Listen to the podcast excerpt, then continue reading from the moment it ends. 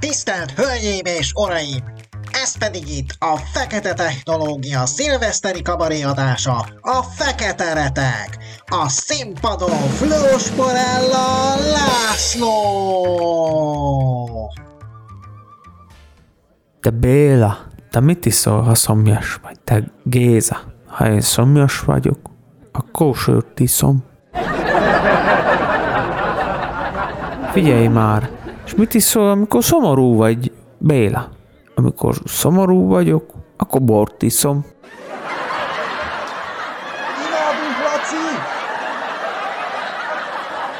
Te, figyelj már, és mikor iszol te vizet? Idáig arról beszéltünk, mit csinálok, hogyha szomjas vagyok, nem pedig amikor koszos.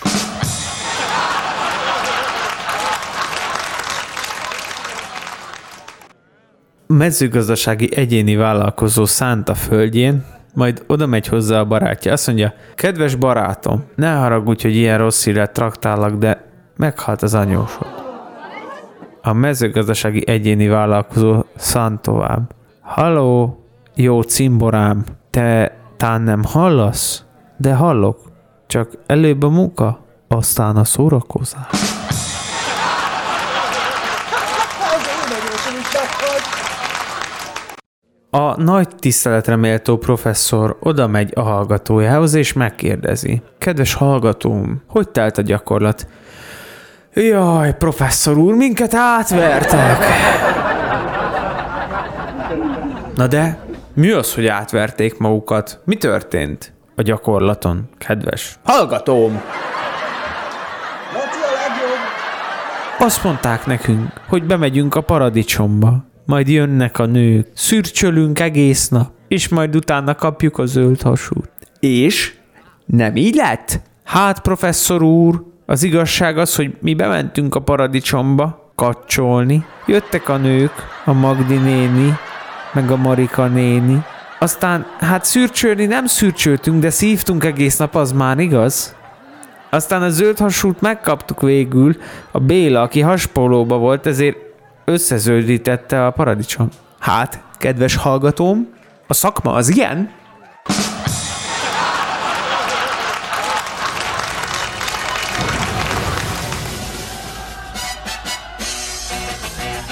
Kígyónak lábson, madaraknak fogsorra, régtán vetek, így az... Persze, majd az utókor... A doktor, növényorvosról.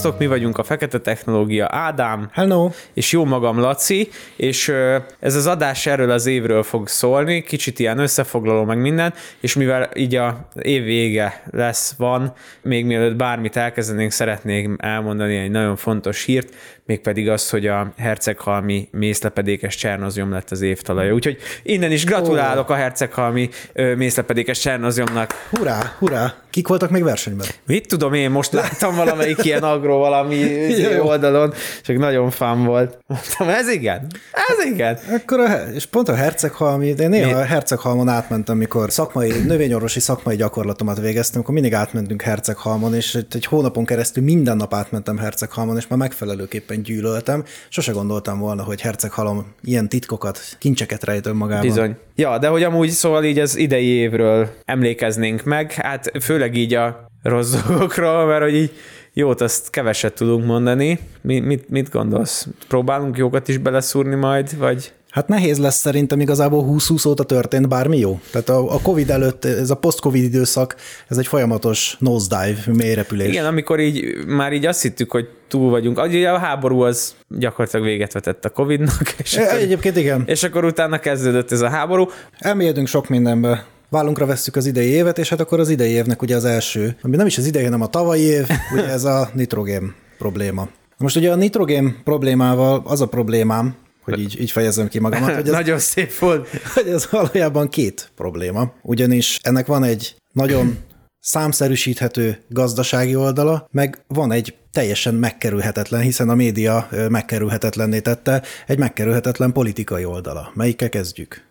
Talán kezdjük a politikaival, mert a gazdasági oldalnál majd talán több szakmai dolgot is hozzá tudunk fűzni. Jó, mert ugye az alappolitikai oldala ennek az egésznek az, hogy a nitrogénműveknek ugye a vezetője, ez a Bige László nevezetű űrge, aki a top Magyarországi leggazdagabb emberek listáján rajta van, és hát, hogy ő elméletileg támogatta itt a legutóbbi választásokkor a Már- Márkizai Péternek a kampányát.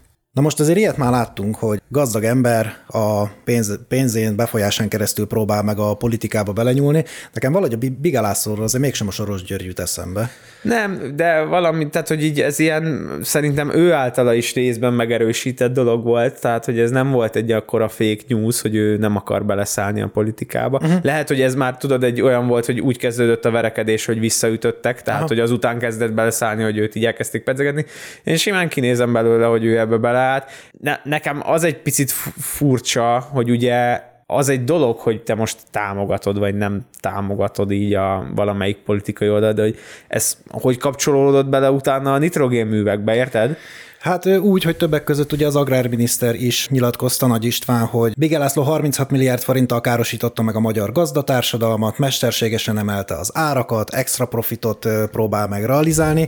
Szóval itt ugye a nemzeti nagytőkés ellentéte, ellentételezéseképpen állították föl ö, Bige Lászlót, hogy na, na ő meg az a, a nemzetietlen Aha. ö, nagytőkés, tehát hogy ő így lett belőle végül is politikai ügy, amiatt már, hogy az ellenzéknek a kampányát támogatta.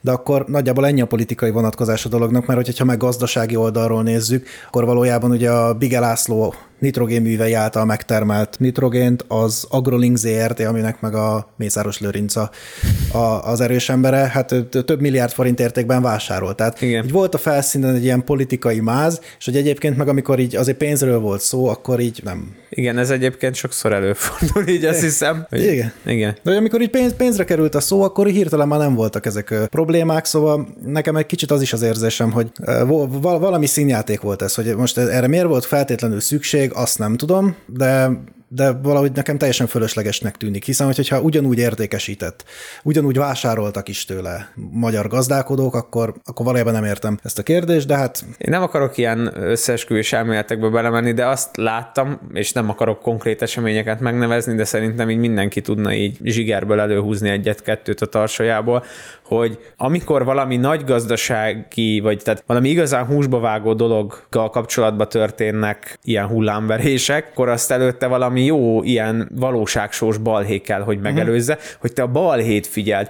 Tehát amúgy ennek a vége igazából az lett, hogy így egyrészt nem volt nitrogén, másrészt meg fölment az ára az egekbe, és egy csomó másik cég, meg technológia erősödött meg, és mondom, nem akarok összeesküvés elméleteket szőni, csak érted, ez egy kicsit ilyen fura, hogy most akkor mi mindannyian a balhéra figyeltünk, meg a, a hír, hírkeltésre, meg a hí, hírhetettésre. Ja, igen. és akkor nem figyeltünk arra, hogy egyébként a háttérben amúgy hát például feljöttek a lomtrágyák. hát Teszem azt. Ezt akartam mondani, igen, mert ugye hirtelen nem tudtak többet üríteni a tehenek, meg stb. Nem tudták mm. hirtelen beérlelni a szerves trágyát, ugye, ami egy jó megoldás lett volna. Meg nem is lett több. Hát igen, az állattartás hirtelen. Igen, igen. Úgyhogy igen, ezek a lomtrágya témák indultak meg nagyon. Nekem ez, ez szerintem erről már beszéltünk is, hogy nekem ez egy annyira furcsa dolog volt, mert úgy beszéltek a lomtrágyákról, mert ugye szántóföldi kultúrákba elkezdték használni őket, mintha, tudod, most jönne egy új automárka, és azt mondanak, hogy wow, uh-huh. nézzétek, nézzétek, ez hogy suhan, hogy eddig mi, eddig mi csak kamionnal jártunk, de ez kicsi, ezzel el tudom vinni a családot, és akkor így, hát de haver, így ez működött, érted, mi, akik kertészeti kultúrákkal uh-huh. foglalkozunk, ez, mi mindig is lomtrágyákat használtunk, tök jó, érted, például egy nehezen mobilizálható tápelemet, mint egy kalciumot, nem is nagyon juttatok ki máshogy, mert nincs nagyon értelme. Aha.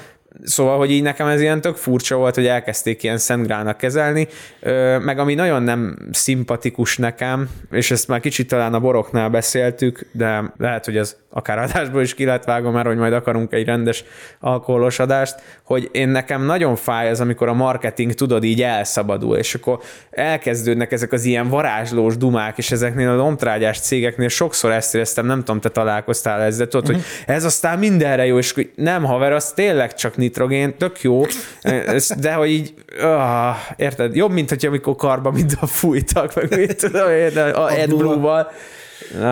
Nálunk, amikor jöttek az értékesítők, akkor a a nagy varázsszó az a kelátképző volt. A, és hogy, a rész. Oh, rész. Ó, ebben, izé, ebben etta van, eb, meg ebben olyan izé, kelát van, ami majd, majd a növény felszínén megy kelátba, és akkor majd úgy segíti a bevitelt. Tehát ugye fantasztikus, varázslatos dolgok voltak, de hát jó, hát én egyébként elhiszem, hogy lehetett még ebben is fejlődést mutatni. Valóban, mint hogy egy kicsit a füstje nagyobb lenne ennek a történetnek, mint a lángja. Nem rosszak egyébként a lomtrágyák, biztos, hogy lehet fejleszteni a felszívódását a növényi szöveten keresztül, hiszen azért annak van nyilván egy nagyon sajátos nem tudom, fizikokémiája, hogy a epidermisről a növény edénnyalábjaiba hogyan, vagy sőt, hát pontosabban a kutikuláról az edénnyalábokba hogyan megy át az epidermisen keresztül. Tehát ez, ennek biztos van egy nagyon szép tudománya, talán azért ennyire nem varázslatos, mint amennyire mondták.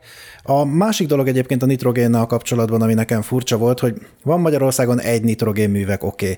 Okay. A magyarországi nitrogén báró az gonosz, és nem akar itt értékesíteni, meg külföldön akar értékesíteni. De hát pont ezért jók ugye a globalizált piacok, hogy, hogy a francban van az, hogy külföldről akkor nem hoztak ide nitrogént, hiszen érted, a magyarországi egyetlen nitrogéngyár köcsögözik, hát akkor király, hát akkor izé, növeljük a piacunkat, hozzuk ide. Hát ez úgy lehetséges egyébként, utána néztem, hogy mondjuk ez mostani hír nagyjából, de hogy júliusban 10 európai gyár állította le a termelését, mondván, hogy nem tudják egészen egyszerűen a végtermék árát kigazdálkodni, tehát meg tudják csinálni a nitrogént, csak annyi földgázot kell elhasználni hozzá, hogyha utána azt kiviszik a piacra, hát nincs az a gazdálkodó, aki megvegye. Egész egyszerűen leállították a gyártást, tehát nem csak Magyarországon, hanem ez konkrétan ugye egy európai probléma. Illetve az egyik legnagyobb nitrogén előállító pedig tudomásom szerint Oroszország, hát aki ugye a háború óta nem is biztos, hogy a nitrogén ellátással van elfoglalva, bár abból lehet csinálni bombát, szóval ki tudja.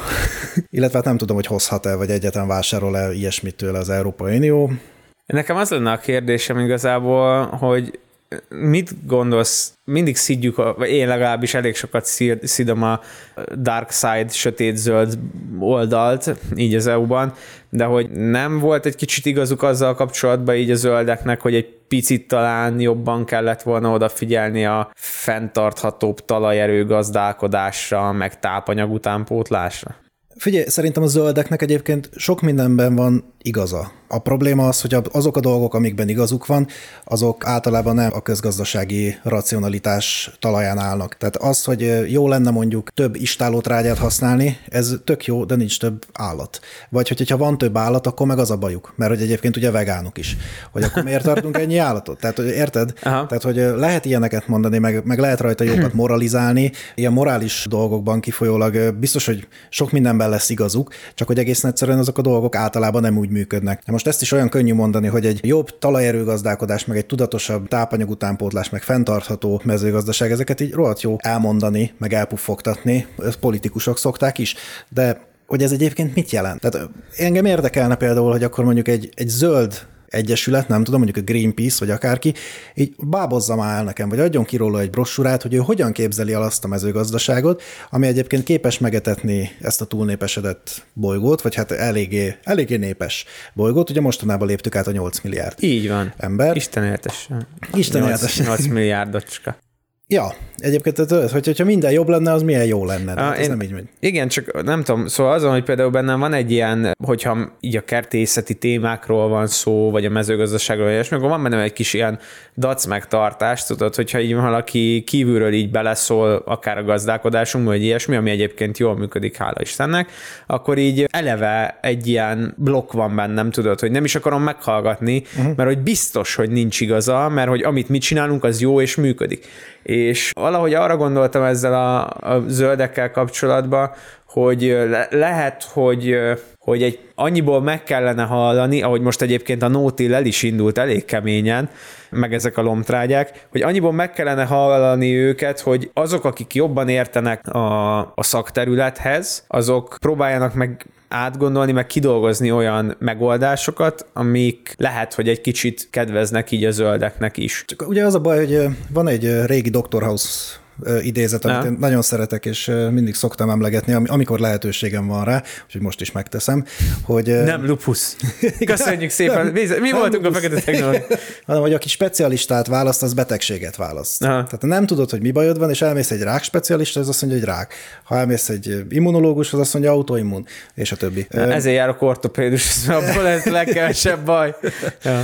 Na most egy olyan interdisziplináris tudományterülete, mint amilyen a mezőgazdaság, mm. valójában mindenki kívülről kiabál be. Egyetlen egy ember van, akinél összefutnak ezek a dolgok, az a gazdálkodó. Mm. Mert ő fogja végén ugye az összes mindenfélét alkalmazni, kihámozni, hogy mi az, ami neki ebből használható, mi az, ami nem, és csinálni. Valójában bármilyen tudományterület csak a oldalvonal széléről tud, tudja bekiabálni a saját okosságait. Tehát persze jó ezeket végig gondolni, de ezeket a dolgokat akkor úgy kell végig gondolni, hogy azt a nap végén a gazdálkodónak valahogy használnia is kell. Ha, Én azt gondolom, hogy talán a zöldek részéről meg lehetne egy annyival konstruktívabb hozzáállás, hogy figyelj srácok, mi ehhez nem annyira értünk, mint ti, de amúgy ezek tök jó dolgok lennének, üljünk le, vagy keresnek valakit, érted, akivel ezzel lehetne matekolni, már csak azért is, hogy tényleg akár egy gazdálkodó is visszafele is tud mondani olyan dolgokat, hogy ezek miért nem megvalósíthatók, vagy akár meg tudja mondani, hogy így megvalósíthatók. Szóval így kérjük a zöldeket,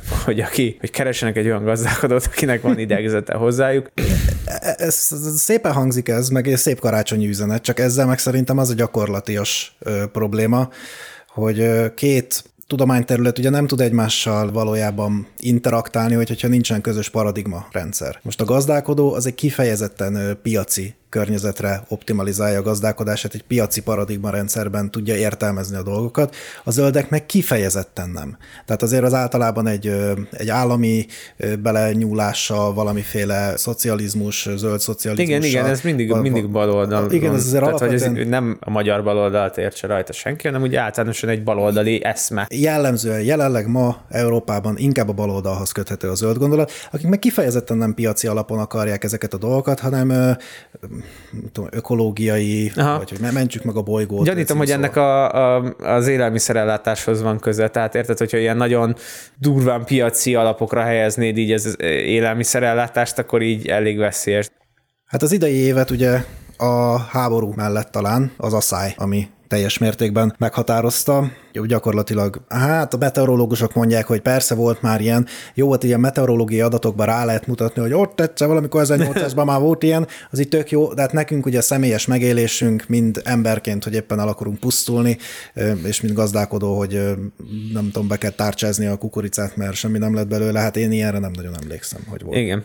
Meg nem tudom, mennyire találkoztál ezzel, ez most csak így a kukoricáról ugrott be, aztán visszakanyarodunk az asszályra, hogy baromi sok a toxinos kukorica, uh-huh. és ennek amúgy részben az is az oka, én azt gondolom, hogy ugye eleve nem növényvédtek, mert hogy így minek, mert Aha. úgyis ott száradt rommá, és akkor aztán valamennyi csövet hoztak, és most meg rájött az eső dögivel, és uh-huh. még amúgy bőven kim vannak, még most is talán kukoricák, november vége, decemberbe, aztán így nem tudom, hogy most mennyire tud aktív lenni a fuzárium, de úgy tűnik, hogy eléggé toxinos lett minden. Hát még most már szerintem fázik, de azt mondjuk lehet, hogy tényleg, tehát hogy így nem is volt egyébként semmiféle, hogy hogyha nem volt normális fungicides kezelés, akkor ugye még az a maradék hatóanyag sem tudta megállítani, hogy neki Szóval most ez ilyen, hogy mondjam, veszett fejszennyele, hogy hiába marad bárkinek bármi, most már az is használhatatlan, mert most meg mindenki, hát a gazdaboltba gondolhatod, hogyha hozzánk jöntek be ketten is, már toxin lekötőér disznónak. Aha.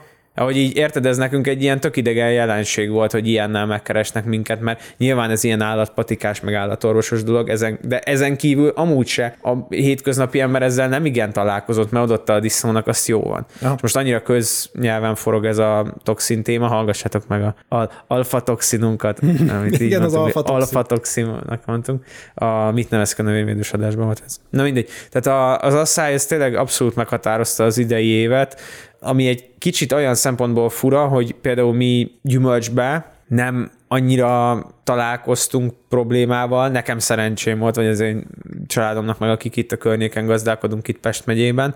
Keletre voltak nagy gázos területek, meg hát olyan kultúráknál, amik, amik borzasztó vízigényesek, szóval érted például egy burgonyát, azt nem is tudom, hogy mit csináltak. Mm. Azt amúgy is baromi sokat kell öntözni, most meg, most meg aztán pláne. Meg én nagyon félek attól, hogy például gyümölcsbe jövőre fog ez kibukni, tudod.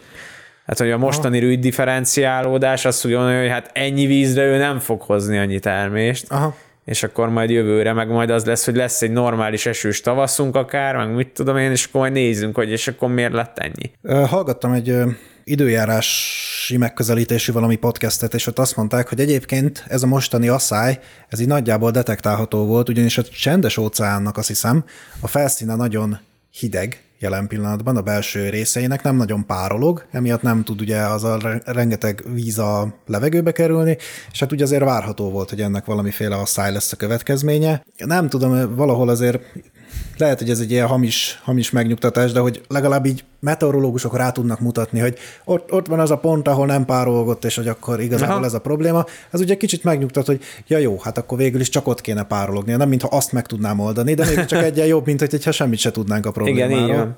Na de más tudunk csinálni a problémával, mert mi vagyunk a vizek országa, nem? Ja, Tudnánk? hát igen. Olyan, olyannyira, hogy az Alföldön 6 hónap alatt azt mondja, hogy 80-120 mm eső esett, ami Néha leesik egy ilyen borongósabb vasárnap is, hogyha olyan van. Hát meg most mennyi eső esett az utóbbi időben? hát igen, csak most meg ma ugye minek. Hát, ja, közidőjárás. tudod, hogy- Ja. És ugye hát az, az egész asszálynak a következménye kormányzati szinten talán a- az öntözés támogatás, Az OMS kirúgás? Az OMS kirúgás, nagyon fontos. Nem, az a Nem, 20. igen, tűzijáték a miatt volt, hogy elmaradt a volt, de vihar. Szerintem a, az asszályt is csinálták egyébként. Lehet. Szóval már érett az a elbocsátás. Abszolút. Tehát, hogy kormányzati szinten ugye megindult a- az öntözésfejlesztésnek egy ilyen előkerülése, na most ugye ez is kérdés, hogy most akkor ezt hogyan akarják, mert hogyha csak nyakló nélkül locsoljuk, meg pacsáljuk a vizet, akkor az úgy, az úgy nem lesz jó. Úgyhogy hát ez majd kérdés, hogy egyébként ez az öntözés ez hogyan fog kinézni. Gazdálkodói szinten viszont azt látom, hogy az öntözés mellett helyett inkább a, ez a no-till, amiről volt Aha. Szó, az kezd el előjönni, ami azért valószínűleg egybevág azzal is, hogy a gázolaj meg ugye energiaárak ugye eléggé felmentek, tehát onnantól kezdve, hogy nem tudod kifizetni a dízelt, a, hogy beszánsd a földedet, onnantól kezdve jó az úgy is, Igen. már az, Igen. bár az is működik. És megindult egy ilyen kis forradalom, ami aztán a hanvába is halt, legalábbis én azóta többet nem hallottam róla, ugye ez az András Falvi Bertalan könyv, amit én is megvettem, Aha. hogy majd ö, okulok belőle, az talán magyar nyelven, a, ami a legjobban körbejárja a fokok rendszerét, ami így az ártéri gazdálkodások, mindenféle kanyargó folyóknak a kanyarulataiban történő gyümölcs, tehát ezek Aha. a kis ligetekben ilyen, ilyen vegyes gazdálkodás, hogy kis gyümölcs, kis zöldség, kis állat, kis, Aha. kis mindenféle. Hát ez nagyjából el is halt. Na, na, nagyon sokan, és szerintem nem a megfelelő helyeken hivatkoztak erre a fokok rendszerére, szóval, hogy ez így baromi jól hangzik, meg hogy így ezzel így lehet jaszkarizni, hogy hát én, ilyeneket tudok, meg ilyeneket ismerek, meg, hogy, meg ugye van egy ilyen mentalitás sokakban, hogy bezzeg a régiek azok, hogy tudták, Ah, hogy, hogy kell ezt, hogy tudták. elhagytuk a gyökereinket, hát nem a megfelelő gyökereket hagytuk Ja. el. És az egész asszálynak ugye volt két nagyon érdekes Aspektusa? Csimborasszolja. csimborasszolja, aspektusa, ami igazából talán többet mond el a, az emberről, vagy ez inkább egy ilyen szociotrip mind a kettő, mint valódi gazdálkodási történet, de hát végül is végig is csak a gazdálkodáshoz tartozik. Ugye az egyik a jéger, a jég, jégkármérséklő. Ez nem az ital, és nem is az alsó. Nem, igen, ez a, ez a jégkármérséklő rendszer körüli mindenféle mizéria, illetve hát a tarnának a kiszáradásának a káváriája, ami mind a kettő egy többet mesél az emberről, mint, a, mint az asszályról. Igen. Illetve ugye még volt, a, amiről így nem ejtettünk szót, de ezt csak ilyen sidequestben mondom, hogy a, a asszálykáros témára nem tudom, emlékszel-e, hogy ugye a asszálykárt jelentgették, és valami írdatlan kevés pénzt különítettek uh-huh. el első blikre erre, és akkor most így kezdik emelgetni, ke- kezdenek készülni arra, ami részben azért szomorú, mert hogy ugye a jégerrel kapcsolatban például, hogy így nem csak a szájkár lehet, szóval hogy így nem tudom, azt hiszem két milliárd forint volt elkülönítve az ilyen különböző természeti csapásoknak a szisztémájára, vagy támogatására, és hogy így, ha érted, hogyha ilyen, ha jégverés lett volna, akkor ugyanez van? Tehát, hogy érted, hogy így nincs felkészülve, azt hiszem ezt a minisztérium csinálja, hogy így nem vagyunk felkészülve arra, hogy egy komoly természeti csapás miatt így ne menjenek tönkre a gazdálkodók, vagy így, na mindegy, ezt csak így félig meddig így elgondolkodásképpen mondtam a jövő nemzedékének, de hogy a, a első kiszemeltünk a jéger, ami hallod, én most utána olvastam direkt, hogy így készültem, mert nem tudtam, hogy ed- mi volt a logika, tudod, hogy hogy tűnik el az eső, mert hogy ugye azt mondják, ugye ott kipárologtatták ezt az ezüstjodidot. Várj, tehát az, az egész történet az úgy néz ki, hogy vannak ilyen talajgenerátorok, amik ugye a párologtatják ezt az ezüstjodidot, ami egyébként egy víztisztításban, meg sebb fertőtlenítésben is használt anyag, tehát nem egy nagyon veszélyes valamiről van szó, és akkor az szépen felpárolog, és ez ilyen jégmag képzőként működik, ami köré tud a mínusz 10 Celsius fok körüli hőmérsékleten lévő ilyen magas felhőkben, ami, amikor összeállna a jég, nagy jéggombóccá, akkor nem jéggombóccá, hanem a kis kondenzációs cseppek köré fagy oda, és akkor egy gyakorlatilag így nem, nem, nem alakulnak ki ezek a nagy jéggöbök, amik szétvernek mindent, hanem ilyen szépen eltünteti. Ilyen kis jég marad. Kiség lesz. Legrosszabb esetben. Ja. Na és akkor elvileg az, az, mert én azt hittem, hogy azt hiszik, akik a Jéger ellen vannak, mert ugye van ilyen rakétás módszeri is, mm. meg nem tudom, de hogy, hogy így szétlövik a felhőt, vagy nem tudom, de hogy érted, így nem tud eltűnni, nem tud hova párologni már az elpárolgott víz, tehát hogy most akkor hova az űrbe lövik ki, vagy mi történik, de nem, hanem itt elvileg ennek az volt a lényeg, hanem, hogy a kelet-magyarországi gazdálkodók azt mondják, vagy mondták többen, hogy nem tudom, tudod, de hogy például Kínában van ilyen esőt csináló gépezet, ami uh-huh. hasonló elven működik, csak úgy, hogy így belelövöd a cuccot a felhőbe, ami így leesik. Tehát, hogy ők azt állították, hogy ami jött volna esőfelhő, azt ő, a nyugat-magyarországi jégeresek kiestették maguknak. Ah. Mert én nem érte, értetted, hogy mit gondolnak?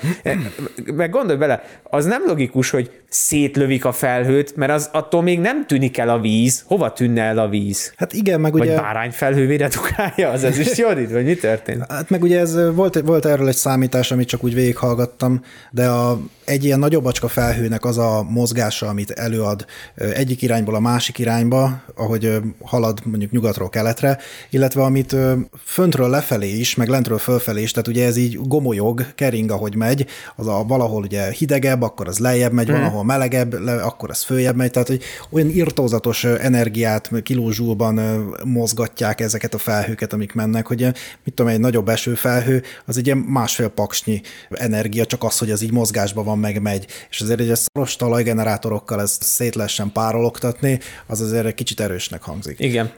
De én is úgy emlékeztem, meg úgy tudtam, hogy az alapvád az volt, hogy hát ezekkel a talajgenerátorok ezeket így működtetik, és akkor a felhők pedig így elvágólagosan, egy cut, így volt felhő, nincs felhő, és így eltűnik. Igen, csak Állítólag hova ilyeneket is tűnne el? Érted? De abban van egy víztömeg. Ez nem tud hova eltűnni. Hova, víz? tűnik el? És ez amúgy én annyira hülyén éreztem magam, amikor elolvastam ezt a cikket, hogy, Mhm. e, hogy ennek amúgy van, í- tehát hogy ne érts félre, én nem hiszek, nem hiszek abba, vagy nem tudom megállapítani, hogy mennyire lehet igaz ez a jégeres dolog, de hogy ennek sokkal nagyobb értelme van, de hát Nyugat-Magyarországon is a száj volt, csak hát jóval enyhébb. Hát van ennek értelme, de akkor azt magyaráz meg nekem, hogy Kelet-Magyarországban miért állították le a jégereket. Tehát akkor nekik kellett volna még több ezüstjötőt, hogy ide Hát is, vagy ide akkor. Nyugat-Magyarországon kellett volna leállítani Igen, a hogy jégereket, hogy, érted? hogy át surranjon, Na érted? Hogy Hát mi a igen. baj? Sehogy se lesz ennek több Nem, értelme. nem, nem. Ez, ja, amúgy ez egy olyan szomorú dolog, valamelyik másik témánál is eszembe jutott, hogy nem, pont a meteorológiánál jutott eszembe, ugye, hogy kirúgták az OMS vezetőségét, aminek lehetnek tök értelmes dolgai is, vagy Mhm. uh-huh. okai is, de hogy pont tök rosszkor, pont az augusztus 20-ai tűzijáték nem volt, hogy, hogy muszáj valakit felerősségre. Tehát muszáj egy arcot, meg egy nevet kötni ahhoz, hogy e- ő a hibás. És ez a Jéger rendszerrel kapcsolatban volt az, hogy így nem igazán lehetett kire mutogatni, meg mire, meg miért, mert ugye 2018-ban indultak be azt hiszem ezek a Jéger témák, és most 2022-ben, tehát négy évig volt egy-kettő ilyen, hogy ez szétlövi a felhőket, meg ilyesmi, de nem volt ilyen népharag ez ellen. Sőt, hogyha igazából jégveréses időszak lett volna, akkor ugye, akkor meg az lett volna, hogy miért nem megy, miért így van bekapcsolva, mit tudom én, tudod? Mm. Szóval, hogy tudod, ez a, ez a semmi nem jó, sehogy nem jó, meg nem tudom, annyira nehéz ezt ebbe igazságot tenni, és annyira, annyira a jéger mellett vagyok, pedig nem biztos, hogy ez jó, mert utána, tudod, van olyan, hogy így kiderül, hogy mégis volt köze uh-huh. így a csapadék csökkenéshez, és akkor meg, akkor meg olyan cink, hogy nem értettem hozzá, azt hú, de okosakat Na Jó, mondtam. hát de akkor most gyakorlatilag csak az egódat véded, na. Abszolút. Egyébként hát de figyelj, azt a kicsit, ami maradt, ami, egy éve nyomjuk ezt a műsort, már alig maradt valami, azt kicsit már hagyj védjem meg. 986 darab ilyen működik egyébként elméletileg az Így országban. van, és abból 700 manuális. Ja, és ő nem csak ilyen mezőgazdasági céllal, tehát mondjuk én azon a környéken, amerre én mozgok, ugye Esztergom környékén ott van a Suzuki gyár. Ja. És ott áll kinn egy csillió millió Suzuki, amik ugye eladásra várnak. Így és van. hát, hogy azokat sem örülnének neki a kedves japánok, hogy, hogyha elverné az eső. Tehát ott is van külön erre beállított. A Mercedes gyárnál is van ilyen. Ja, tehát- De azt is szitták. Nem, nem, azt nem. Nem, nem, nem. De, de, tehát érted, hogy ha ez lenne, akkor 9, majdnem ezer darab. Tehát akkor az egész országban nem szabadna esni, vagy akkor miért pont Kelet-Magyarország? A Kelet-Magyarországiban nem tudom, lejárta az ezüstjodid, lejárt ezüstjodid, ott párologtak. Nem tudom. Nem tudom. Az a baj, hogy ez, ez ilyen olyan, tehát ugye itt halálos fenyegetések is elhangoztak annó, tehát hogy így nem igazán lenne biztonságos meghívnunk egy jéger támadót egy jégervédővel, mert én félek tőle, hogy ők itt izé ölre mennének. Volt ebben egy nagyon erős boszorkányüldözés vibe, de azért két dolgot az egész mellé oda tennék. Tehát alapvetően nekem amennyit tudományosan utána mentem ennek az egésznek, nem tűnik logikusnak, hogy a jégerrel legyen a probléma. Amennyit az emberről tudok, valami nagyon hasonló volt az ugye, amikor akár a középkorban valamilyen természeti katasztrófa miatt valamit meg kellett nevezni bűnösnek, mm. és akkor azt, azt elítéltük, halára ítéltük, mágián elégettük, legyen ez boszorkány, varázsló, vagy, vagy, vagy akármi átok, vagy, vagy bármi.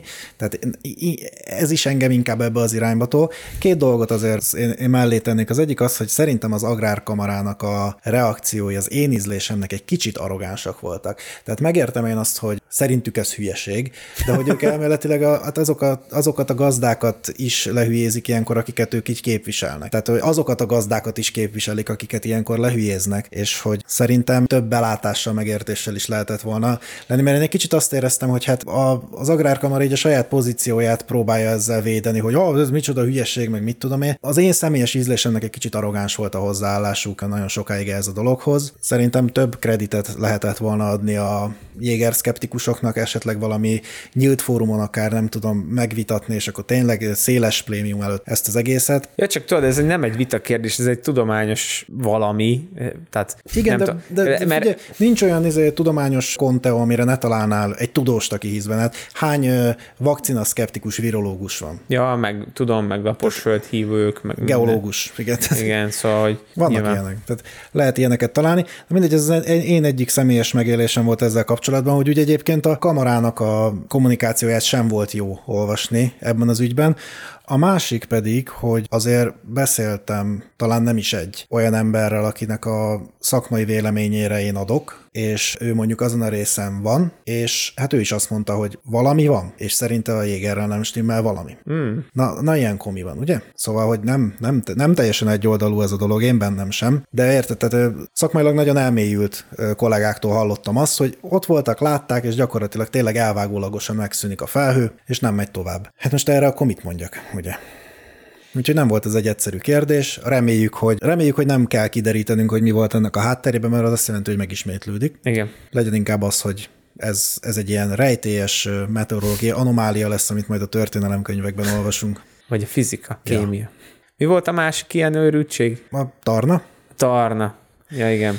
A tarnában, tud, ugye itt a, a sztori az az, aki esetleg nem tudná, hogy itt nagyon durva emberi dolgok történtek, meg itt is politika is uh-huh. benne volt a végére, hogy a tarnát egy szőlő oltvány és szőlő termesztő, ugye? Ja, talán. Talán gazdálkodó így gyakorlatilag kilocsolta. Akkor, amikor már javában benne voltunk az asszályban. Akkor már csövig voltunk az asszályba. Ugye itt, ami a fő probléma volt, az a, az a gát építés volt, ami, ami tényleg megkérdőjelezhető, de hogy így érvényes vízkiviteli engedélyük volt a tarnából, tehát ilyen boromi zavaros a történet, szerintem Sok- sok nagyon volt. nem fekete-fehér, és ahogy viselkedtek a gazdálkodókkal ott abban a sztoriban, és tudod, ez a morális győztes vagyok, mert hogy amúgy tényleg egy, egy, egy patakból locsolnak, és hogy ez mennyire gáz, jó, fú, na, hát- nagyon durva indulatokat Gári, ez bennem is még mindig ez a sztori.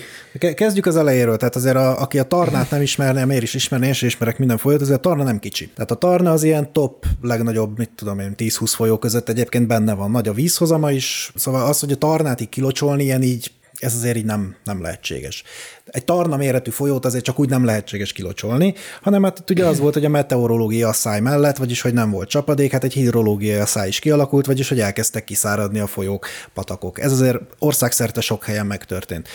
Tehát ugye egy asszályos időszak kellős közepén a tarna is hát eléggé, eléggé keményen leapadt, egy ilyen kis folyócska, patakocska méretűvé ment össze a tarna. Egyébként például állítólag egy tök jó horgászvíz. Aha. Tehát ez tényleg egy ilyen horgászható méretű folyó méretű valami. Ugye a tarna összement, és hát a tarnából a helyi mezőgazdálkodók vízkivételi engedélyen ideális esetben vizet vesznek ki azért, hogy mindenféle öntözési munkálatokat elvégezzék vele. Na ebből volt ugye az egyik, a, a híres aldebrői tót, tót és tót. Tót és tót. Tót és Tot. Borászat, akiket hát nagyon elővettek, és felírtam ide az egerhíreknek a címeit, mert roppantú tanulságosak. Csak úgy végig darálom. 7. hó 20. Ellopták a tarna maradék vizét, kiszáradt a folyó. Szinte 7. 7. hó 20. Eltűnt a víz a tarnából, megvan a tettes, aki szerint nem történt lopás. Na, Ugye itt, itt kezdődött el az, hogy hát ezeknek azért lehet, hogy van érvényes vízkivételi engedélye. Csak jelzem, tehát az előző cikkben már meglettek vádolva ugye lopással, és a következő cikkben akkor ja, lehet, hogy mégsem történt lopás. Szóval itt azért, tehát az egerhírek, és nem tudom, hogy milyen magukat újságírónak nevező emberek szerkesztik, de szerintem menjenek vissza. Váltsanak szakmát, az a, leg, az a legjobb. 7. 21. Akcióba lendültek a természetvédők a Tarnánál. Most ezek a természetvédők, ezek ilyen állatvédő foci drukkerek így van. voltak. Oké, okay, nem, nem jelent ez semmit. Videó mutatják a tarna megmentését. Most egy kilocsolt folyót hogyan mentesz meg? Ugye a tarnának akkor már szinte mindegy volt. Ki kell menekíteni a tarna megmaradt halait. Nem tudom, hogy ebből, nem tudom, hogy ebből mennyi jött össze. Még szintén a lehetetlen kategóriának tűnik. Nagyjából vízmű munkatársai önkéntes munkában mentették a halakat. Most a vízmű munkatársai egyébként nem azok, akiknek azt kellett volna ellenőrizni, hogy érvényes vízkivételi engedéllyel vesznek ki vizet. Tehát a, a, víz, a vízügy munkatársai attól tartok, hogy a saját lelkiismeretüket mentek olyankor, nem a halakat, amikor kivennek önkéntes munkában eh, halakat menteni, de, de nem, nem tudom. Tarna ügy, rossz helyre mennek a negatív üzenetek. Az egerhíreknek olyan internetes lincselés, lincs hangulatot sikerült összehoznia, hogy az emberek az ország minden tájáról elkezdték a tót és tótborászatnak küldeni, csak hát volt belőle kettő, két tótborászat azon a vidéken, és ugye a rossz tótborászatnak küldték, hogy ej, rohadjon ki a szívetek. Zseniális. Oké, okay, figyelj, 7. 25, 5 nappal vagyunk az első cikk után, megtörtént az első büntetőfeljelentés a tarna vizének kivétele és az állatvilág elpusztítása miatt. Tehát itt már megtörtént a lopással való gyanúsítás, az a, a természetvédők elkezdték elbontani a gátat, meg a szivattyút, úgyhogy elvileg van érvényes vízkivételi engedély, és 5 nap múlva történt meg egyáltalán a feljelentés. Zseni, 7. 25 vérfagyasztó információhoz jutott a tarna őrség, büntető feljelentések sora várható. Ez volt az, hogy állítólag valahol két tagba szakadt ember azt mondta, hogy szét fogja verni a helyi hódoknak a fejét. Azért ilyeneket én is tudok mondani, hogy ha valami, hogy val- valahol valaki azt mondta, hogy erről mondjuk nem, nem lett volna rossz egy videó. 7. hó 25, Tarnaügy, gyűlölet cunami zugdolt az aldebrői borászatra, már halálos fenyegetést is kaptak, ugye elkezdődött a fenyegetőzés. 7. 27. Megkezdte a helyszínelést a rendőrség, tehát egy héttel később már megtörtént az önbíráskodás, már, már lincs hangulat alakult ki, már bűnt, mizé, védett állatok... izé, őket. Védett állatok fejének a szétverése, meg már minden volt ebben a történetben, és a hetedik napra megérkezett a rendőrség, hogy jó, akkor, akkor ezt most ő lehelyszíneli. Hát tehát valami egészen, egészen fantasztikus. Erre mondta az Fábri Sándor, hogy a rendszerváltó értelmiség enciklopédikus impotenciája. Tehát, hogy zseniális, zseniális ez az egész történet. Igen, és amúgy ezt az egész sztorit közben végighúzta egy fűtőszál politika Igen, volt, csövén. volt benne egy nagyon jó politikai szál is, igen. Igen, hogy ugye ott a Mirkocki Ádám a polgármester? Igen, aki azt hiszem talán vagy jobbikos, vagy ex-jobbikos. Igen, illetve, tehát, hogy ő tőle elhangzott az, hogy a, ki fogja tiltani a városból, Eger városából, tót és tót borászat termékeit, ami szintén egy nagy vállalás, mint a halak visszavitele a tarnába, uh-huh. ugyanis milyen módszerrel fogod te azt kitakarítatni az a városodból, milyen módszerrel fogod ellenőrizni, hogy pult alatt van egy kis tót és tótom áll. Tehát, hogy, hogy mi, vagy megy a rendőrség, és akkor azt mondja, hogy vagy a nébi, vagy kit fogsz, milyen ellenőrző szervet. Tehát jó, ez most túlmentem a dolgon, mert komolyan vettem egy hülyességet, ami elhangzott, de hogy érted, a polgármester is azonnal ezt az erkölcsi magaslatot meg, meglovagolta, hogy wow, tényleg természetkárosítás történt, akkor én vagyok a győztes, mert hiszen biztos, hogy a szegény állatokat tönkretették meg, mit tudom én. Tehát érted, ez egy könnyű win lenne, uh-huh. ha tényleg fekete-fehér lenne a sztori, csak... Ja. Nem, egyébként szerintem a, egy önkormányzat ezt úgy tudja megoldani, főleg egy egerben, ahol azért van borturizmus, hogy azt mondja, hogy a nem tudom milyen bornapokon mondjuk nem lehet standja. Tehát így tudja. Hát igen, csak nem ez hangzott el. Jó. A másik ér- nagyon érdekes politikai szál az egészben az volt, és bocsánat, nem politikai podcast vagyunk, tehát be is fogom gyorsan fejezni, de szerintem fantasztikus volt a dolog, hogy mondták a, az állatvédők, a Macskamelyhely Alapítványnak a vezetője, hogy a borászat a politikai kapcsolataival fenyegette meg őket, hogy majd a jó, jól előveszik a politikai kapcsolataikat, és jól elbánnak velük a, a, a borászat. Na most, ugye hát mire gondol az ember automatikusan ilyenkor?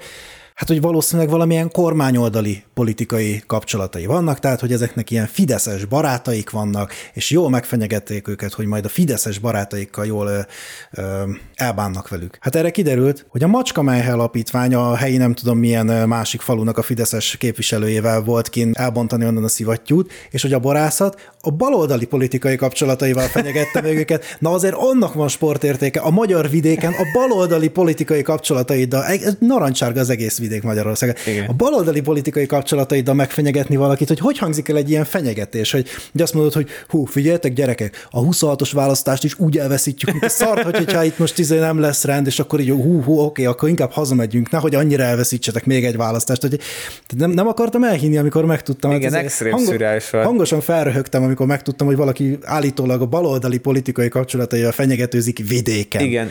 Fantasztikus. Ne, én, én nem tudom, hogy a, vagy a borászatnak, vagy az állatvédőknek vannak ilyen direkt termőszőlői, amiből csinálják a bort, Ja. de hogy ne igyák, legyenek szívesek. Így ezt így ne, ne nem, nem, a, nem az a lényeg, nem az a jó, nem az a jó srácok, ne azt igyátok. Ö, De a lényeg, vagy hogy mondjam, a vége a sztorinak igazából az, hogy ugye itt még nem lett vége a, uh-huh. tehát nem lett bírói döntés még. Itt ilyen, hogyha az állatvédők nem tudják megnyerni a pert, hogy itt a tarnából jogtalanul szivattyúzták ki a vizet, akkor utána viszont ezek után visszafele egy elég vad rágalmazás történt, amiket így felolvastál, tehát akkor visszafele fog menni.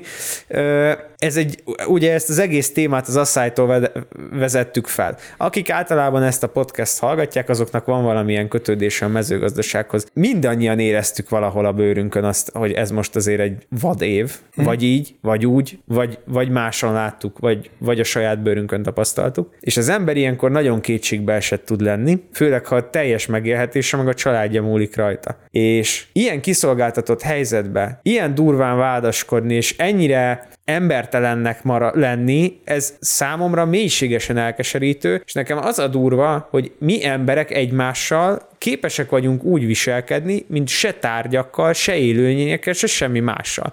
Minden máshoz olyan szeretettel tudunk viszonyulni, meg olyan megértéssel, meg mit tudom én, érted?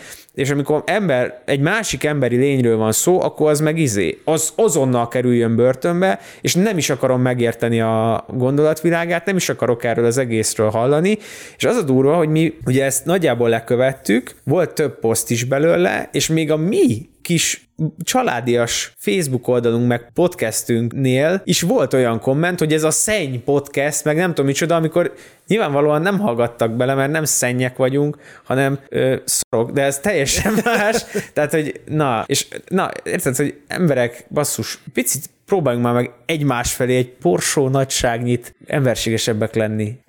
Nehéz egyébként azért ez az ügy. Jó, most, most ami, ami itt elmondtam, az jobbára az eger híreknek szól első, első körben, tehát hogy ez szerintem bármiféle újságírói szakmatikai dolga. Tehát komolyan mondom, amikor én mondjuk egy vendéges adást szervezek, szerintem én erőteljesebben agályoskodom mindenféle szakmatikai dolgon, mint akik ezeket a cikkeket megírták, pedig én nem is vagyok újságíró. Tehát e- ez egy dolog. Ugye ott van az, hogy amikor egy, most lecsupaszítjuk egy kicsit az egész történetet, amikor egy civil lát valamit, ami mondjuk természetkárosítás, vagy valami, amiről azért eléggé jól behatárolható a rossz dolog, akkor hogy oda menjene és csinálna valamit. Tehát nem tudom egyébként, hogy mondjuk a, például ennek a macska alapítvány figurának a példás megbüntetése az mondjuk egy jó precedens lenne, mert egyébként azt szerintem nem rossz, ha az emberben van civil kurázsi, és ha mondjuk lát valami rossz dolgot, akkor azért mondjuk képes és hajlandó fellépni. Itt talán a kifejezetten az önbíráskodás része Aha. az, amit, amit azért én szigorúan leválasztanék erről az egészről. Tehát az, hogy ők ezt észlelték, erre odafigyeltek, ez nekik feltűnt, hogy az saját környezetükben, a saját patakuknál fogy a víz, mit tudom én, és ők erre ezért lépéseket tettek, ez idáig én úgy gondolom, hogy egy teljesen jó és becsülendő dolog, és aztán itt, itt érdemes leválasztani a dolgot, hogy nem az egy héttel utána van a rendőrségi helyszínelés, hanem akkor azonnal jöjjön ki a rendőrség. Mi, mi folyik itt? Nem a vízügy munkatársai, víz ne a halakat mentsék, hanem a vízügy munkatársai azok figyeljék, hogy történik-e illegális vízkivétel. Tehát, hogy, hogy talán ezek lennének. Tehát az egész elment valójában egy önbíráskodás irányába, mert annyira biztosak voltak benne, hogy nekik van igazuk, hogy még azt is megkockáztatták, hogy akkor legyen önbíráskodás, és hát most lehet, hogy rá fognak fázni vele. Pedig összességében az, hogy odafigyelnek, az szerintem nem rossz. Az, hogy hát, hogy ilyen gyűlöletesen álltak hozzá végül ez az egészhez, az meg már rossz. És amit azért még szerintem emellé érdemes oda tenni, az, hogy nem történt jogtalanság, tehát hogyha mondjuk érvényes vízkivételi engedéllyel vitték ki onnan a vizet, az azért nem azt jelenti, hogy erkölcsi oldalról mondjuk egy éppen teljesen kiszáradó folyóból vizet kivenni, az helyén való dolog. Tehát azért azt én nagyon furcsálom, hogy egy éppen a kiszáradás határán lévő folyóból még vízkivételi engedéllyel is lehet kivenni vizet. Tehát hogy nincsenek ökológiai minimum követelmények arra vonatkozóan, hogy mi az a vízszint, amikor lehet kivenni, és mi az, amikor a folyót effektíve a kiszáradás fenyegetés, akkor meg már ne vegyél ki belőle vizet, akkor kezd el máshogy megoldani a dolgot.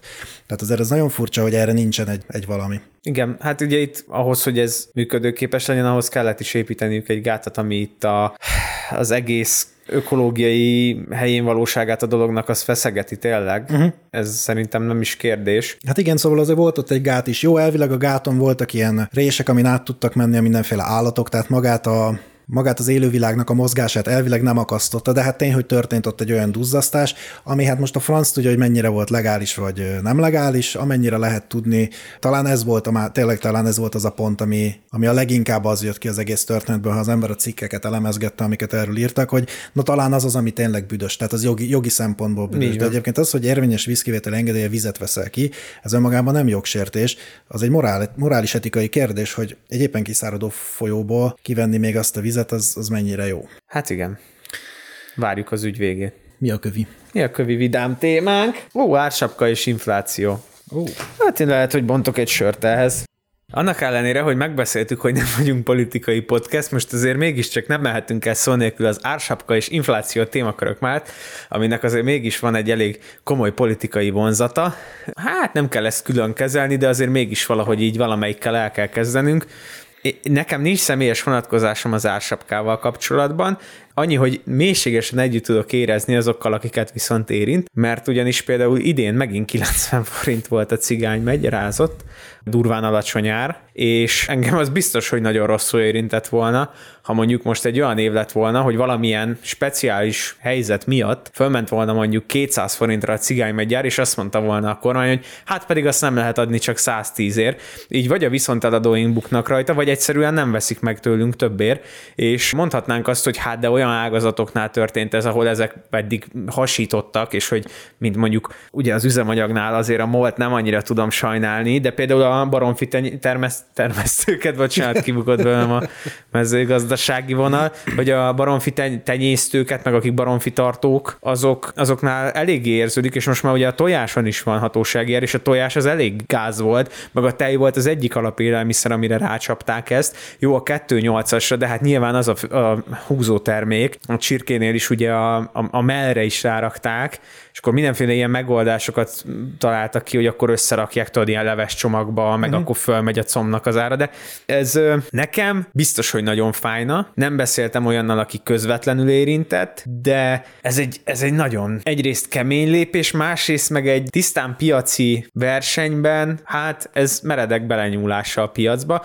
Tudom, hogy neked ez az egyik kedvenc témát, szóval ez biztos, hogy ebbe mélyen bele is fogunk menni. Én értem azt, hogy a lakosságot védeni kell. Nem tudom, hogy ez mekkora védelem volt. Hát meg, hogy ugye nem volt a drágább a leves, mint a hús. Tehát ugye, aki mondjuk csirketermesztéssel foglalkozik, akkor aki, aki csirketermesztő, neki egy terméke van, ugye, a csirke, és annak mindenféle permutációja, variációja és kombinációja, csirkehús, meg tojás, ugye ezeket ö, árusítja. Míg én, mint vásárló, hát ugye sok mindent vásárolok, nem csak csirkét. Tehát a csirketermesztőnek ugye a bevételei azok ö, módosultak, csökkentek, maradjunk ennyiben. Míg nekem egyébként fogyasztóként, hát lehet, hogy a csirkemell az mondjuk olcsóbb volt, de a csirkemellre meg már akarok venni, nem tudom, tejszint, mert mondjuk akarok csinálni, nem tudom, valamilyen tejszín, mondjuk egy valami karbonára-szerű valamit, akkor a tejszínnek meg már annyival drágább lett, hogy a kettő összesen nagyjából annyiba kerül, mint az ársapka előtt. Tehát mint, ez inkább kifejezetten, mint hogyha csak annak lenne rossz, akinek igazából a termékét árszabályozták, de mivel hogy minden más ez, ez az egyik oka az inflációnak is. Minden másnak fölment az ára, ezért végül is az én vásárlói kosaram a végén nem lett olcsóbb, sőt, hát inkább, inkább drágább lett, más egyéb okokból kifolyólag is. Így van, meg ugye pont te hoztad ezt a posztot, és ugye ki is bukott elég gyorsan, hogy ezekből elég hamar hiány lett. Többek között azért is, mert például a cukornál konkrétan tudom, hogy egy, egy áruházlánc irdatlan bukik rajta, és ott az áruházlánc bukik rajta, uh-huh. hát ugye a cukrot nem adják olcsóbban az áruházláncnak, hát mondjuk mondok számokat, mondjuk 600 forintért tudja venni, de 400ért kell adnia, most mondtam uh-huh. valamit,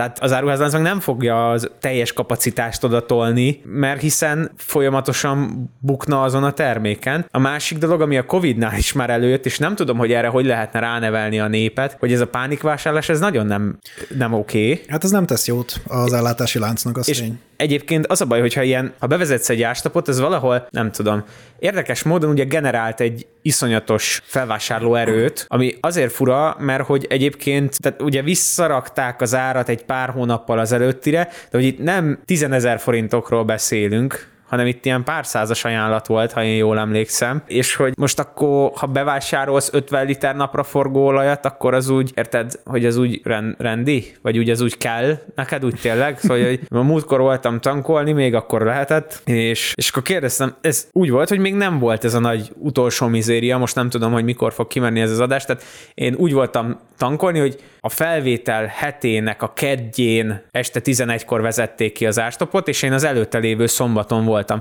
Akkor még szó se volt arról, hogy itt nagyon vad üzemanyag hiány van, vagy bármi, és akkor sorban állás volt. Hát mondom, mi van? Kérdeztem a kutasfiúkat, hogy srácok, most ellátási hiány van, vagy mi van? És akkor mondták, hogy nincsen semmi para, nem értik ők se. Mondom, hogy én nekem tényleg meg kellett tankolnom, mert így az 50 litert azt tartottam, tehát hogy úgy tudtam nagyjából, hogy mikor kell elmennem, hogy így mondom, nekem meg kell tankolnom, de nem azért jöttem, mert most én szeretnék felhamozni, hanem egyszerűen meg kéne tankolnom, és mondták, hogy ők se értik, hogy mi történik, és hogy tök jó lenne, ha normálisan használnak az emberek. És ugye az dupla volt a fogyasztásunk a üzemanyagból, mint az előző évhez, tehát az előző évhez viszonyítva, ami azért is fura nekem, mert amúgy a 480-as ár se jobb, mint a tavalyi, érted? Tehát, hogy nem az volt, hogy izé, mintha a csapról engedném a folyóvizet, hogy egy forint 50 fillérbe kerül. Uh-huh. A 480 az nem annyira olcsó, tehát azért nem értettem ezt se, hogy mindenki boldog-boldogtalan tele vannak az utak.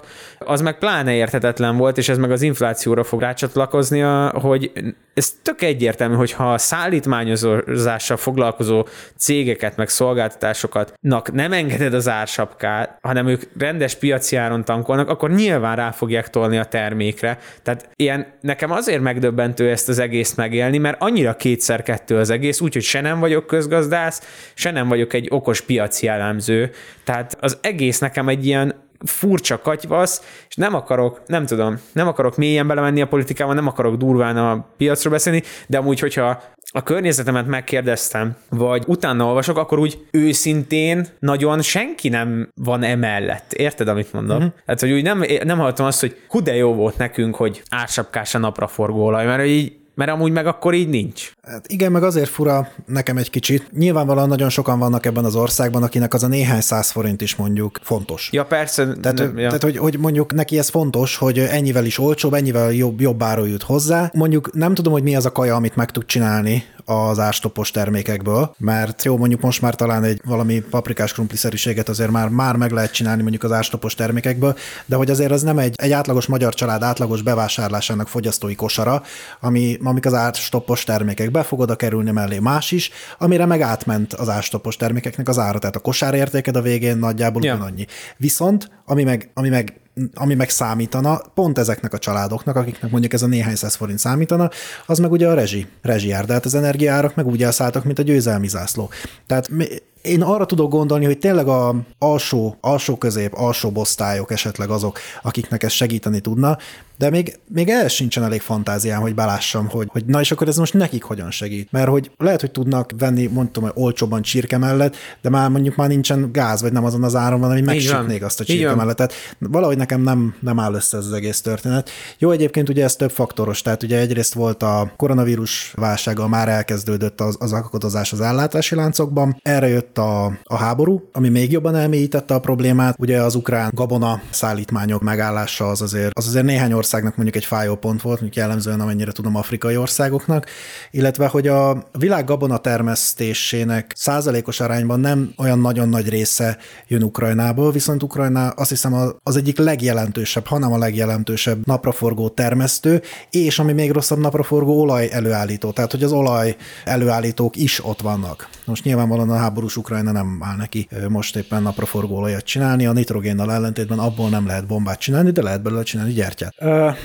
Ja, szóval fura ez az egész árstop történet, hogy hogyha ez tényleg valakinek segítene, és el tudnám képzelni azt, hogy valakinek segít, akkor én azért egy kicsit jobban odafigyelnék a számra, hogy mennyire szidom ezt a történetet, mert hát van, akinek lehet, hogy olyan élethelyzetben, hogy ez segít, de hogy én egyszerűen nem látom magam előtt azt a, azt a társadalmi csoportot, akinek, hogy ez tényleg, tényleg jelentős mértékben segítette az életét, hanem inkább nagyon bizonytalanná tette nagyon sok embernek a, a mindennapjait. Nekem is volt például egy ilyen tankolásos esetem, én teljesen lemaradtam erről a tankolási valamiről. Te azt mondod, hogy szombaton tankoltál, én kedden, tehát egy nappal, vagy egy fél nappal azelőtt, hogy a benzinárstopot megszüntették. A nyolcadik kúton találtam majdnem üres tanka helyet, ahova be tudtam állni, mert adtak. Más helyen vagy nem adtak, vagy egyáltalán. Nem, olyan se volt, hogy 5 liter, Aha.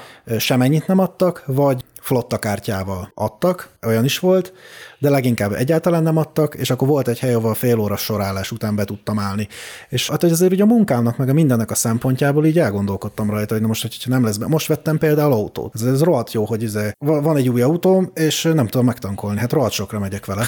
Tehát, hogy azért úgy, úgy, úgy egy picit úgy azért úgy, úgy elgondolkodtam, hogy fűba. Nagyon furcsa érzés, hogy örülök neki, hogy levették az ársapkát. Igen, ez hogy... egy furcsa dolog. Lehet, hogy ez részben cél is volt, hogy már egy ilyen, hogy mondják ezt mondani, egy ilyen felélegzés lesz neked, hogy hú de jó, hogy eltöröltek, tudod, és így magadtól döntesz úgy, hogy hú de jó ez így.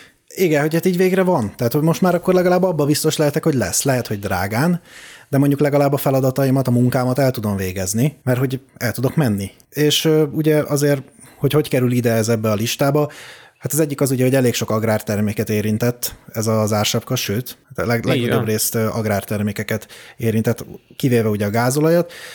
Ami meg ugye nekünk a tankolás, traktortankolás miatt egy érdekes dolog, hogy most akkor meg viszont felment a dízelnek, a gázolajnak az ára, nagyon érdekes lesz a következő év, ugye, hogy hogyan fognak a gazdálkodók matekozni, hogy tehát sokkal jobban át kell majd azt gondolni, hogy kimegyek-e a traktorral mondjuk szántani, vagy sem. Ugye a gyomírtószer, a glifozátnak az ára is fölment az egekbe. Hát azt aztán korábban tényleg nyakló nélkül lehetett csinálni, mert hogy olcsó is volt.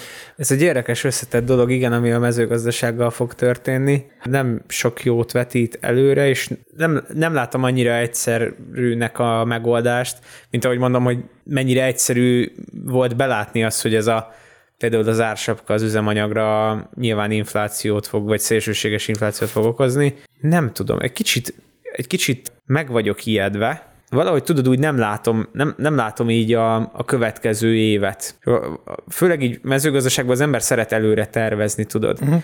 És mondok egy példát, nálunk a, az alanyok ára az 30 forintról 90 forintra ment föl. Ez csak egy része a dolgoknak. Egy ideig emelgethetünk a dolgokon, de aztán lesz egy pont, amikor már inkább nem kell. Inkább, Igen. Inkább így megoldjuk okosba, vagy kapálunk, vagy bármi, mert például mi ugye gazdabot bárulunk glifozátot, és ott volt egy kis tavaszi zsongás, amikor egy-két ember így bespejzolt, aztán megállt az ár, és egy olyan ponton állt meg, hogy azért így érezhetően visszaesett esett a vásárlás. Uh-huh. És nem az, hogy akkor veszek a két decisből, nem a literest, és akkor jó van, hanem úgy cakkumpak jóval megfogyatkozott. Hát átír, átír egy-két dolgot, ami talán nem is lenne probléma. Tehát az, hogy kevesebb glifozátot használnak az emberek, az összességében még a akár egy jó hír is lehetne.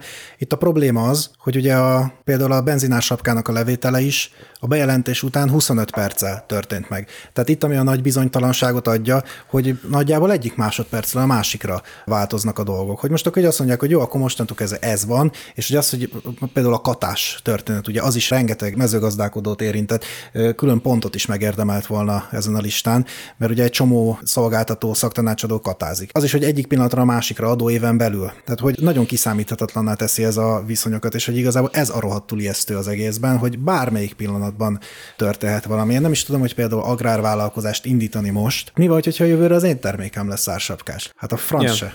És ugye az első évben még nem leszek, még nem lesz bevételem, az első néhány évben kiadásom lesz, aztán majd szépen elkezd bejönni.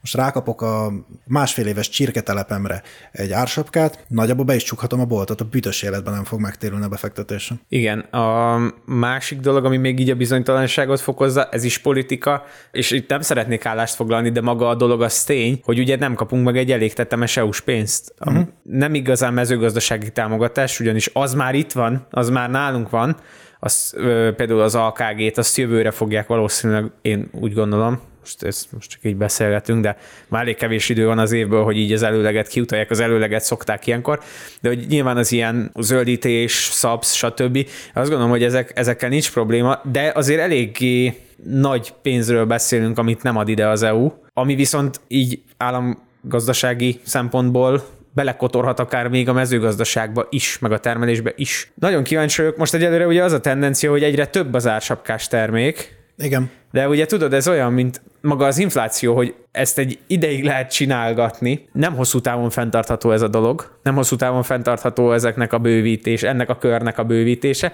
úgyhogy kíváncsi leszek, hogy mi lesz itt majd előhúzva hamarosan. Meg az a baj, hogy az ársapkával amennyire olvasgattam ilyen gazdasági megfejtéseket, hogy ez azért általában az első ársapka mindig kapudrogja a következőnek. Tehát, Aha. ha megcsinálod az elsőt, akkor elkezdenek ugye emelkedni az árak, mert át, átárazódik a piac, megcsinálod a másodikat, megint átárazódik a piac, megint lesz valami, ami egyszerűen túl drága, akkor arra is rá. És akkor végén lesz valami szürreális dolog, hogy már minden ársapkás, és van egy dolog, amikor drága. De, tudod, egy kicsit olyan lesz, mint az ilyen mindenféle, nem is tudom, Tom és Jerryben, amikor a hajó elkezd süllyedni. És mindenhonnan így tudod, így feljön a víz, és akkor az összes ujját így dugogatja bele, és hogy így egyszer csak elfogy az ujjad, és elsüllyedsz. Hogy, hogy valahogy az ársapka valami ilyesmi.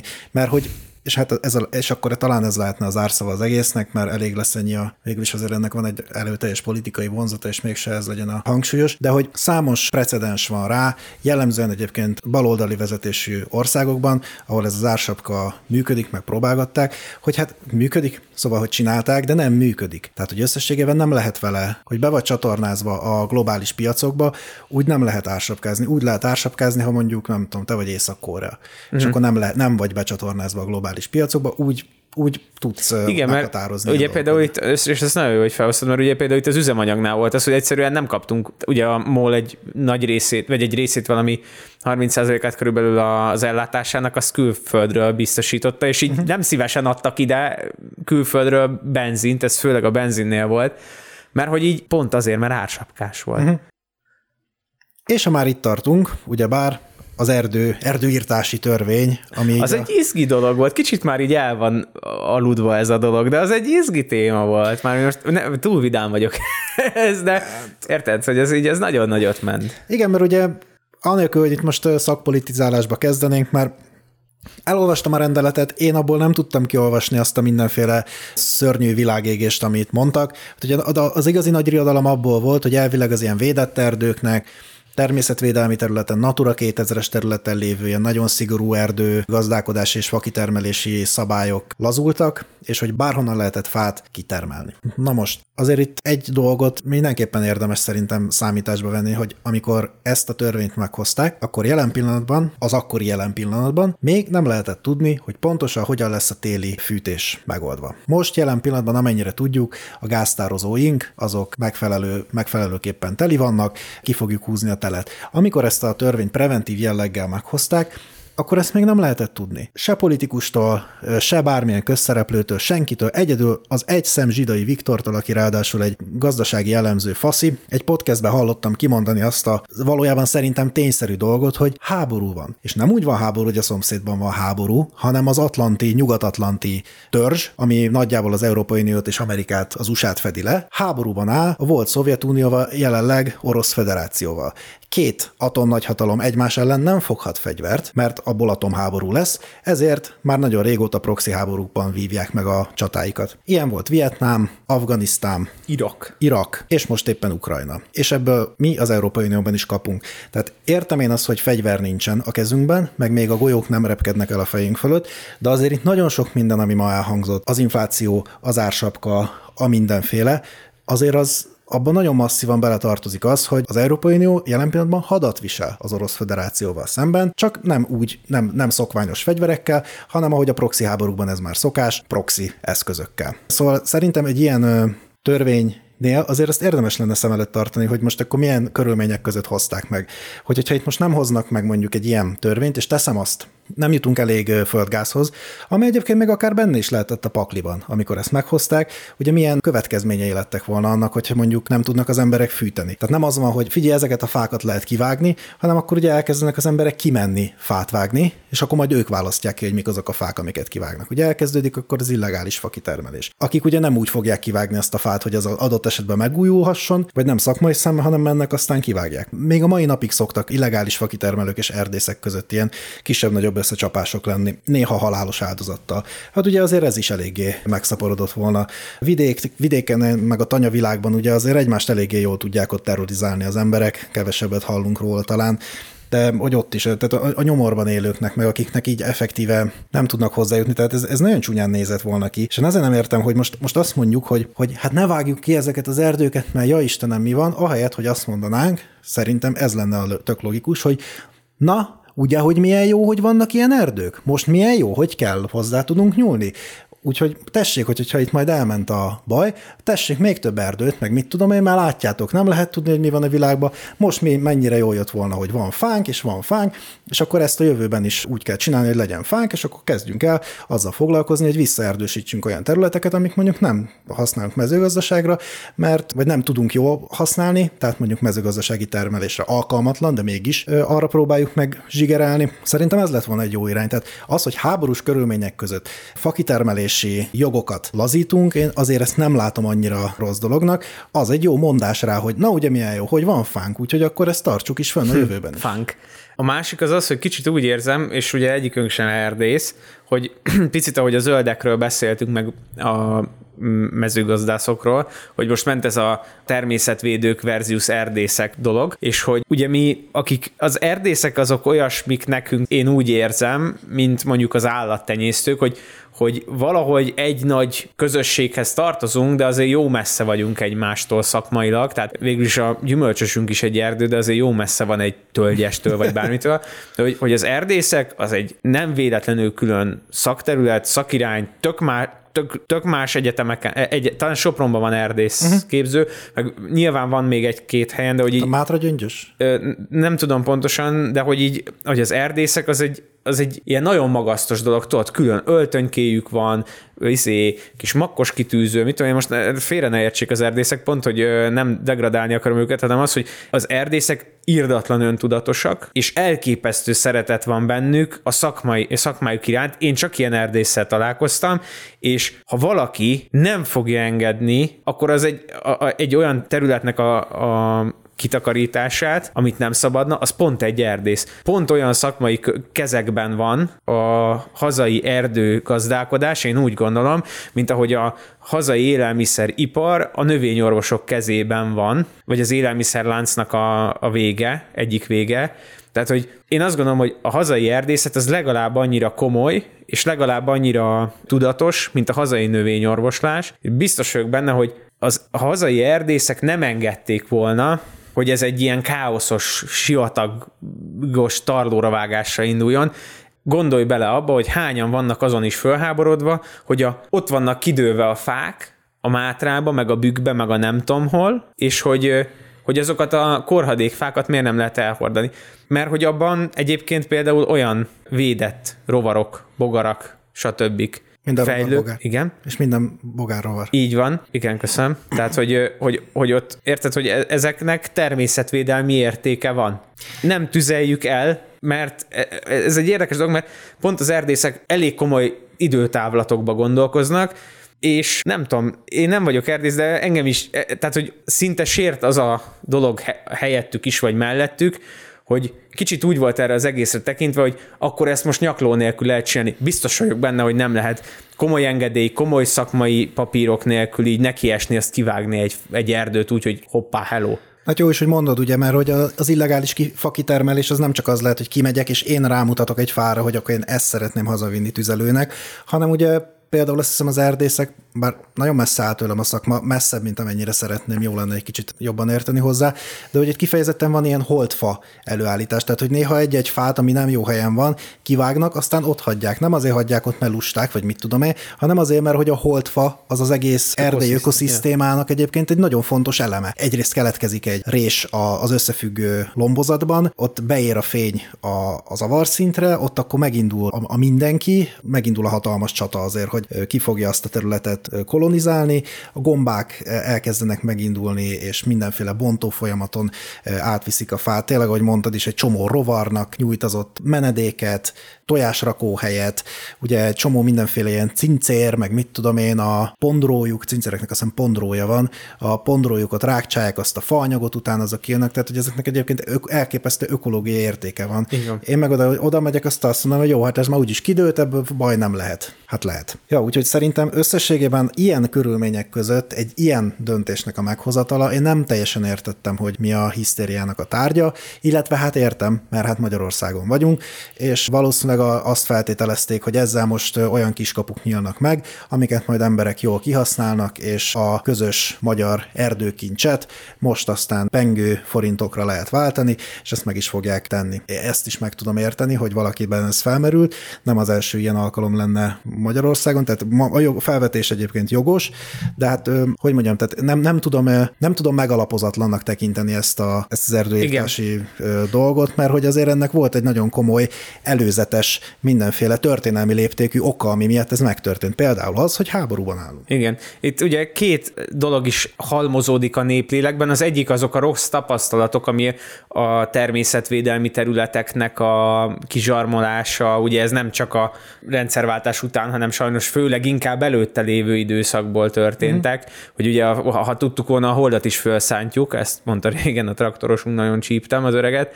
Ez az egyik része, a másik pedig az, hogy egyszerűen nincs az emberekben bizodalom a bizonyos szakmák, meg szakemberek iránt. Hát igen, meg azért mondjuk, aki mondjuk a kommunizmusban, nem is tudom, szocializmusban szocializálódott, ott azért elhangoztak olyan dolgok, ugye, hogy megfordítjuk a folyóknak a folyás irányát, tehát az volt a természethez egy olyan hozzáállás, én megértem, hogy az emberekben nem kelt azonnal bizodalmat, hogy- hogyha bármiféle kormányzat elkezd ilyen fajta Aha. Lazításokat tenni, de mondom azért szerintem a jelenlegi történelmi helyzet, meg, a, meg az aktuális energiapiaci helyzet, am- amikor ezt a törvényt meghozták, hát az azért nem volt teljesen indokolatlan. Ja. És amennyire tudom, azért még mindig vannak magyar erdők, vagy nem tudom, hogy ezzel történt a visszaélés. Ha valakinek erről van esetleg információja, akkor az küldje el. Záró témának egy kis vidám színes, ugye történt a nyáron, lehet, hogy valaki nem hallott róla, az egyáltalán ne hibáztassa magát, de hát volt nekünk ugye egy gazdatüntetésünk, Ja, tényleg,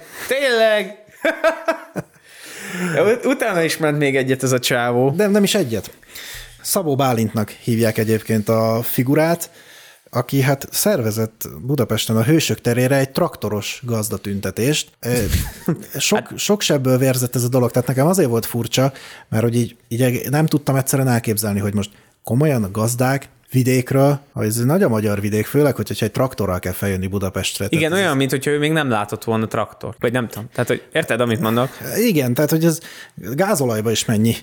Tehát hogy ez egy, nem, nem is tudom, hogy két 300 ezer forintos kanyar lehet mondjuk nem tudom, az Alföldről feljönni traktora meg vissza. Hát ja, meg Szegedről. Debrecen. Hú, várja, hol voltunk ott? Debrecen alatt, meg ilyen Nyíregyháza. Az nekem a, bocsánat a nyíregyházi hallgatóinktól, de hogy nekem az a világ vége. Tehát tudod, amikor, még, amikor már menték két és fél órát, és még van egy csomó. Aha. Tehát, hogy az, ja, onnan. Na onnan. És aut, mondjuk az vagány lett volna, hogyha ilyen komolyabb zöld-kék traktorok, meg pirosak elindulnak így az autópályán, az vagi lett volna. Hát igen, de nem, szóval nem, nem tudom, és akkor ez így belém is éget, hogy kérdezték a fószertől, hogy hát mi a garancia arra, hogy ezek a gazdák majd megérkeznek, és akkor ilyen elfátyolosodó tekintettel azt mondta, hogy én. Én vagyok a garancia rá.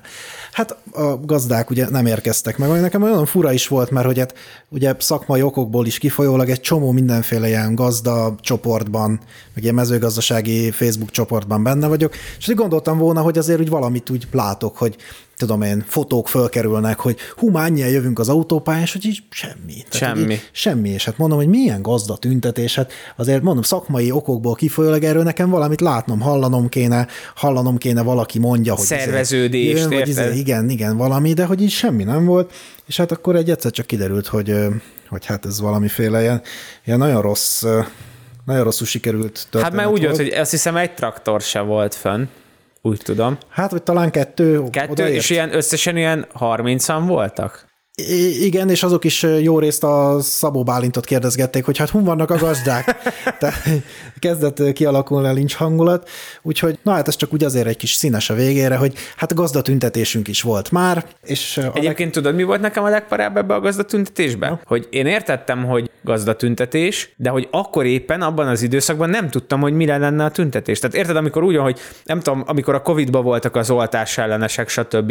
És tudod, hogy ez külföldön jellemzőbb volt, hogy kimentek az utcára, hogy uh-huh. az meg volt nevezve, hogy én nem akarom beoltatni magam, de most már kezd kötelezővé válni, uh-huh. azért megyek ki, hogy ez ne legyen. És akkor volt ez, hogy gazdatüntetés. Mi- és akkor volt egy ilyen... Mi ellen tüntetnek? Volt egy ilyen, egy ilyen nagy lélegzetvételnyi csend, hogy így, és mi lesz a tüntetés? Mármint érted, lehetne tüntetni, de hogy tudod, mi volt akkor? Amúgy most már így kezdek, kezd derengeni. Az egyik az asszály volt, a másik meg a műtrágya. Ez a kettő dolog volt akkor, ami nagyon, nagyon ment. Hát így egyik miatt sem éreztem, hogy, hogy most miért mennének ki a gazdák az asszály miatt tüntetni. Így nem értettem a koncepciót. Hát, Vagy lehet várja, az is lehet, hogy mindenki félreértette az egészet, és hogy azért volt a gazdatüntetés után az a nagy csönd, mert hogy nem az volt, hogy a gazdák menjenek valamiért tüntetni, hanem hogy gazdatüntetés, a gazdák ellen kell tüntetni. És lehet, hogy mindenki félreértette Szabó Bálint mester. De miért? Mármint, hogy... De miért ne? Hát ugyanannyi a logika benne, ez igaz, csak kíváncsi vagyok, nem tudom. Hívjuk meg. Hát ba- bajos lesz a meghívás, ugyanis a legfrissebb hír valami november 5-i, tehát relatíve friss, egy ilyen hónapos hír kb., hogy valami miatt körözést adtak ki ellene. Ja, Istenem. Ami, ami egyébként fura, mert hogy azt hiszem nyomkövető is van rajta, tehát, hogy így másokokból kifolyólag, és hogy várja a legjobb, és hát ez egy csodálatos zárószó. Közben egy másik ügyben az ügyészség elmeorvosi megfigyelését indítványoztatta. Úgyhogy hát úgy Amúgy, tűnik, hogy... amúgy most lopja az ötletemet, mert nekem ez volt, a, ez volt a tervem, hogyha egyszer majd olyan ügyletekbe keveredek, hogy engem le akarnának csukni, akkor beadom, hogy hülye vagyok. És akkor egyébként majd rá is hivatkozok a podcastünkre, hogy itt ezt vissza lehet hallgatni, hogy én nem is vagyok normális. De, de igen, ez egy jó. Hát de várja, mert, mert, mert ő nem saját magára, hogy megussza a börtönbüntetést, hanem hogy a, az ügyészség mondta azt, hogy "Hí, ezzel a csávó valami lehet, hogy nem kerek, úgyhogy inkább először nézzük meg, hogy minden oké. Hát igen, úgyhogy ő volt, ő volt a mi legendás gazdatüntetésünk megszervezője. Szétadom. Jó van. Na, köszönjük, hogy idén is velünk voltatok. Talán ez lesz az utolsó adás ebben az Igen. évben. Akkor köszönjük, hogy idén is velünk voltatok. Vigyázzatok magatokra, boldog új évet, meg ilyenek, meg mit tudom én. Hazai pesgőt fogyasszatok, meg ilyenek. Igen. Egyetek sok virslit, adjatok vért. Ö, jó másnaposságot kívánunk mindenkinek. Aztán jövőre találkozunk. Sziasztok! Ciao.